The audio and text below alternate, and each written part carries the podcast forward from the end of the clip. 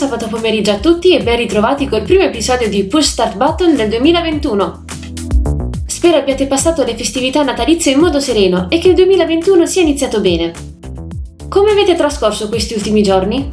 Immagino che abbiate giocato ai videogame nel tempo libero e che abbiate recuperato quei titoli che, per mancanza di tempo, avevate messo da parte.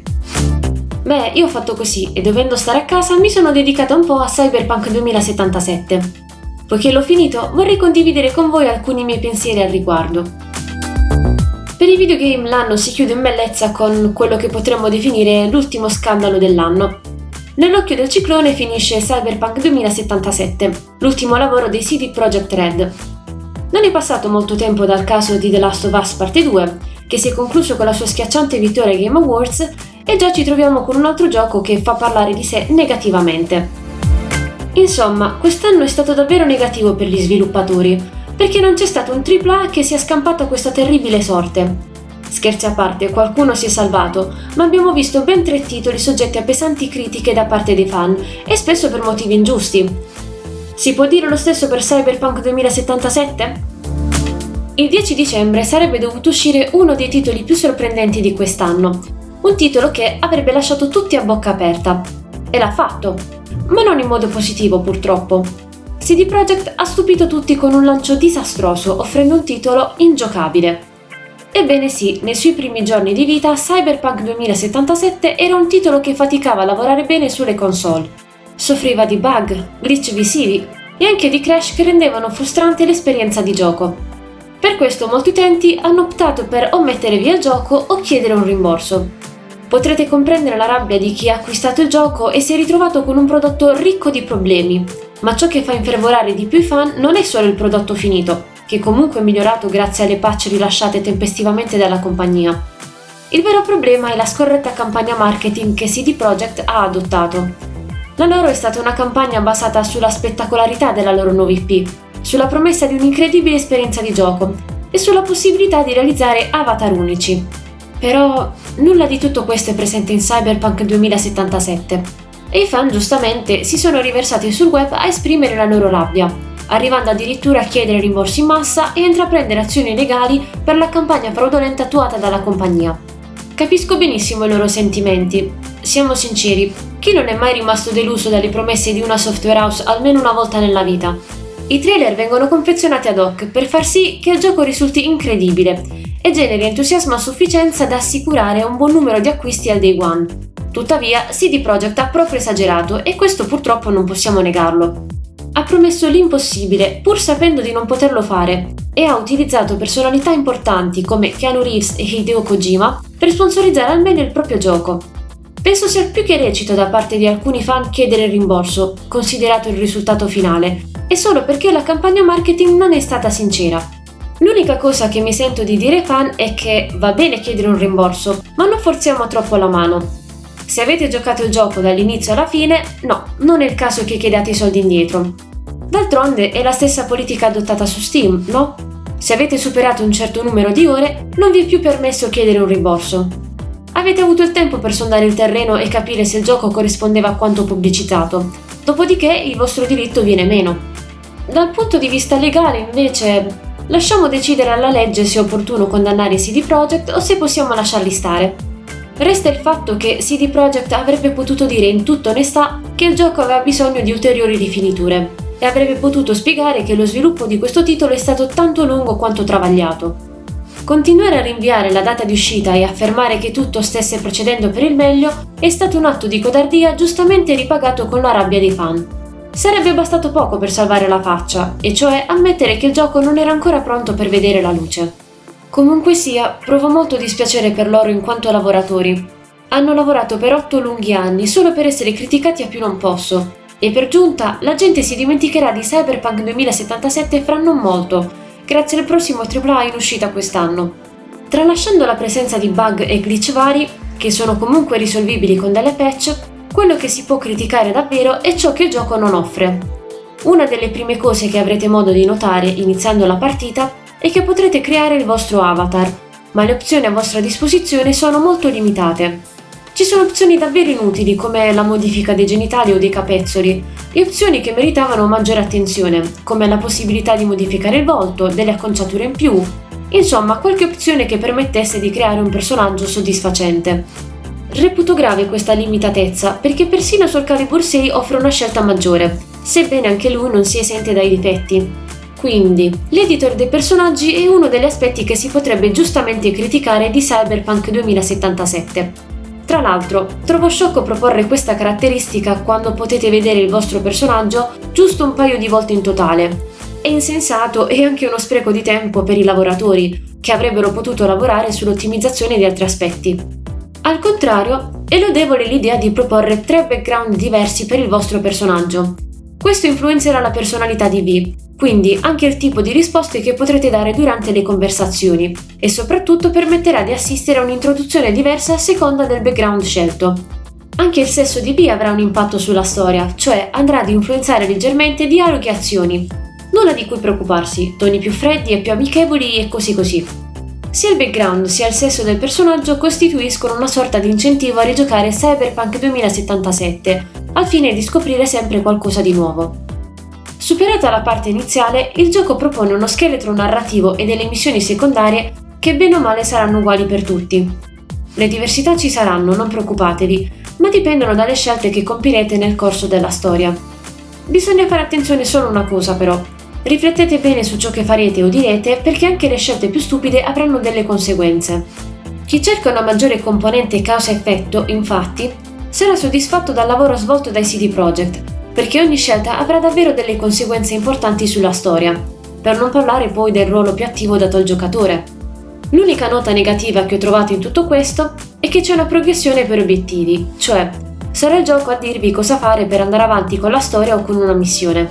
Ho notato che in sporadiche occasioni ci sono degli obiettivi nascosti e che per poterli completare dovrete agire per conto vostro.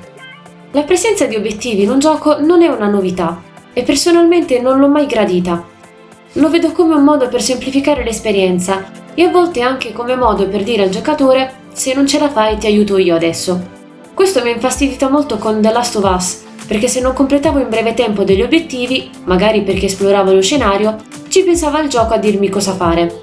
In Cyberpunk 2077 lo trovo irritante perché, appunto, oltre a non concedere una piena libertà nel come si affronta una missione, ti lascia anche il dubbio di aver perso qualcosa di importante strada facendo e di averlo realizzato solo quando non puoi più ripetere la missione. Diciamo che se tu sviluppatore prevedi la presenza di obiettivi, dovresti metterli tutti o non metterli proprio, anziché inserirne alcuni segreti. Non sono particolarmente amareggiata, ma ho trovato frustrante portare a termine una missione perché, pur avendo trovato il modo per completarla senza problemi, non potevo farlo perché non avevo seguito il percorso che gli sviluppatori avevano in mente. E questo, ragazzi, è un errore gravissimo nel game design, denota una pianificazione scarsa e che non tiene conto di quelle che potrebbero essere le mosse dei giocatori. Toglie possibilità, tutto qui, idea che va fortemente in contrasto con la grande libertà promessa ai giocatori. E a proposito di gameplay, i CD Projekt hanno tentato di accontentare un po' tutti, mischiando elementi di varia natura. Scegliendo di combattere avrete la sensazione di giocare uno sparatutto, un po' come in Mass Effect, dove i poteri biotici sono sostituiti dalle abilità cibernetiche del vostro deck. C'è qualcosa in più e di più gradevole rispetto a Mass Effect. Non dovete combattere per forza. Il gioco vi consente di approcciare ogni missione come meglio credete, anche di improvvisarvi dei Solid Snake se volete. E proprio perché io ho preferito lo stealth, ho notato che tutte le abilità e i potenziamenti vari sono relativamente utili. Il gioco ti dice sì dall'inizio che puoi fare a pugni, usare le armi bianche o anche quelle da fuoco. Ti dice anche che puoi fare degli hacking per togliere temporaneamente la vista ai nemici, si può fare di tutto, ma basta potenziare solo due parametri e voilà, il gioco è fatto. E siccome la sensazione che mi trasmette questo gioco spesso è proprio quella di un Metal Gear, o meglio di un Siphon Filter, penso che l'elemento GDR non rappresenti al meglio la storia che CD Projekt avevano in mente. Semplificando il gameplay, forse avrebbero potuto fare qualcosa di più soddisfacente? Chissà, fatto sta che anche il gameplay meritava più attenzioni, e non per i motivi che vi ho appena descritto, ma perché si va incontro a un'AI stupida, nemici che possono vederti da dietro ai veicoli o alle casse, e altre cosucce che possono essere sistemate tranquillamente. Comunque, il gameplay è quello che conferisce a Cyberpunk 2077 una longevità che raggiunge addirittura le 100 ore. principalmente grazie alla miriade di incarichi e missioni varie che spunteranno sulla mappa man mano che vi farete una reputazione a Night City. Senza, mi dispiace dirlo, avrete appena 30 ore di gioco che, al termine della storia, vi lasceranno un senso di delusione. Non saprei dirvi se questo è dovuto a un pessimo equilibrio fra trama e gameplay, ma quelle 30 ore non sono come le 30 ore spese con Horizon Zero Dawn o The Last of Us Parte 2, che invece risultano talmente intensi da sembrare più longevi. Fatto sta che il giocatore non può non sentirsi amareggiato dalla brevità della storia. Eppure bisogna valutare che la cosa non è proprio negativa e che anzi sia un bene considerato il fatto che offre tante opzioni da esplorare. Se voleste rigiocare la storia scegliendo un background o un sesso diverso per V, potete farlo tranquillamente senza temere di dover affrontare una storia troppo lunga. E state tranquilli, anche se il gioco prevede dei finali diversi, molti di questi sono determinati dalle missioni che avete portato a termine prima di un determinato evento. Quando completerete il gioco, potrete riprendere dal salvataggio antecedente il punto di non ritorno e completare tutte le quest secondarie che vi eravate tenuti per la fine del gioco. Questo è un requisito importante per visionare alcuni finali, e pare ce ne siano quattro. In realtà ci sono altre condizioni che vanno ad influire di poco sul finale di Cyberpunk 2077, ma che vale comunque la pena esplorare per vivere appieno l'esperienza. Una di queste condizioni riguarda un elemento che forse non considerate fondamentale, ma che ultimamente ha spopolato in Occidente, la componente romantica. Cos'è un RPG senza un po' d'amore? In realtà potete benissimo completare il gioco senza avere una relazione. È un elemento secondario, non interferisce affatto con la storia. Al massimo, se la cosa vi crea fastidio, è opportuno sapere che qualche personaggio flirterà con voi, ed è qui che arrivano i problemi. I candidati sono pochissimi e come se non bastasse il sesso di B ridurrà ancora di più la scelta. È fortemente deludente. Che si voglia giocare un personaggio etero o omosessuale, bisogna accontentarsi di quei due personaggi decisi dagli sviluppatori, spesso caratterizzati da personalità che più di tanto non attirano. E magari vi piace quel personaggio con un certo carisma e... Oh, peccato, non è disponibile. Personalmente la cosa non mi ha disturbata più di tanto. Alla fine è un elemento in più, non un elemento cardine del genere. Va ad arricchire la storia e a farti apprezzare ulteriormente i personaggi. Però mi dispiace vedere che la scelta è minore di quella offerta in un Mass Effect. Che i personaggi abbiano un orientamento sessuale predefinito e che i personaggi più adatti ad avere una relazione con V siano stati tagliati fuori, preferendo NPC abbastanza piatti. Il cast principale infatti è interessante tutto sommato, ci sono personaggi prevedibili e un po' stereotipati, ma hanno modo di farsi conoscere meglio e strappare un sorriso al giocatore. Ce n'è uno che mi ha colpita più di tutti, ma penso sia a causa del doppiatore. E permettetemi di spendere due paroline sul doppiaggio italiano di Cyberpunk. Diamo sempre credito ai doppiatori inglesi, ma i nostri talenti li dimentichiamo sempre. Il doppiaggio italiano di Cyberpunk 2077 è fenomenale. Ogni voce è adatta per il personaggio che rappresenta e non ricordo di aver trovato qualcosa fuori posto e soprattutto ho apprezzato il fatto che abbiano scelto dei doppiatori giapponesi con un italiano fluente per interpretare appunto dei personaggi giapponesi. Ogni doppiatore si è impegnato tantissimo per questo gioco, rendendo i personaggi di Cyberpunk 2077 capaci di provare emozioni. E non parlo solo di Luca Ward, ma anche di Martina Felli e Federico Viola, che doppiano rispettivamente la versione femminile di B e quella maschile o ancora Haruiko Yamanouchi, doppiatore per eccellenza di qualsiasi personaggio giapponese presente nei film. Davvero, trovo che sia un peccato che il doppiaggio italiano non venga mai valorizzato, perché tra quello di The Last of Us Parte 2 e quello di Cyberpunk 2077 sarebbe davvero difficile scegliere a chi segnare un premio. Comunque sia, visto che c'è molto Giappone in questo gioco, sarete molto felici di sapere che non mancheranno dialoghi interamente in lingua e anche piccole curiosità sulla sua cultura. In realtà non ero contenta di questa scelta. Per una volta che il gioco non era di fattura asiatica, non era necessario tirarlo in ballo. Tuttavia, è gradevole vedere come viene integrato in Night City. Se non altro, non è il solito ritratto che ci viene presentato sui giapponesi. Ma non voglio dirvi di più, non voglio rovinarvi la sorpresa. Cioè, sì, in realtà mi sarebbe piaciuto dire qualcosa di più su Cyberpunk 2077, analizzare più approfonditamente degli aspetti, ma per questioni di tempo rimanderò la cosa al futuro, sperando che magari l'idea possa stuzzicarvi. Se siete arrivati fin qui aspettandovi una risposta alla domanda ma quindi me lo consiglio oppure no? Sappiate che la risposta è dipende. Cyberpunk ha sì dei difetti, che sono quelli che vi ho esposto prima a livello di lacune e promesse infrante, ma anche degli aspetti gradevoli che non dovreste trascurare. Voglio dire, i bug possono essere risolti con una patch, come dimostrato dalle recenti patch rilasciate dai CD Projekt. Quindi non dovrebbero essere utilizzati come scusa per insultare il gioco. Ci sono motivi ben più validi per screditarlo e avere quindi una scusa per non giocarci. Però, se siete curiosi di provare com'è vivere a Night City, beh, giocatelo, no? Magari aspettate che la situazione migliori e appena ne sarete convinti lo comprate e lo giocate. Qualcosa di soddisfacente c'è, ma qui rientriamo nei gusti personali.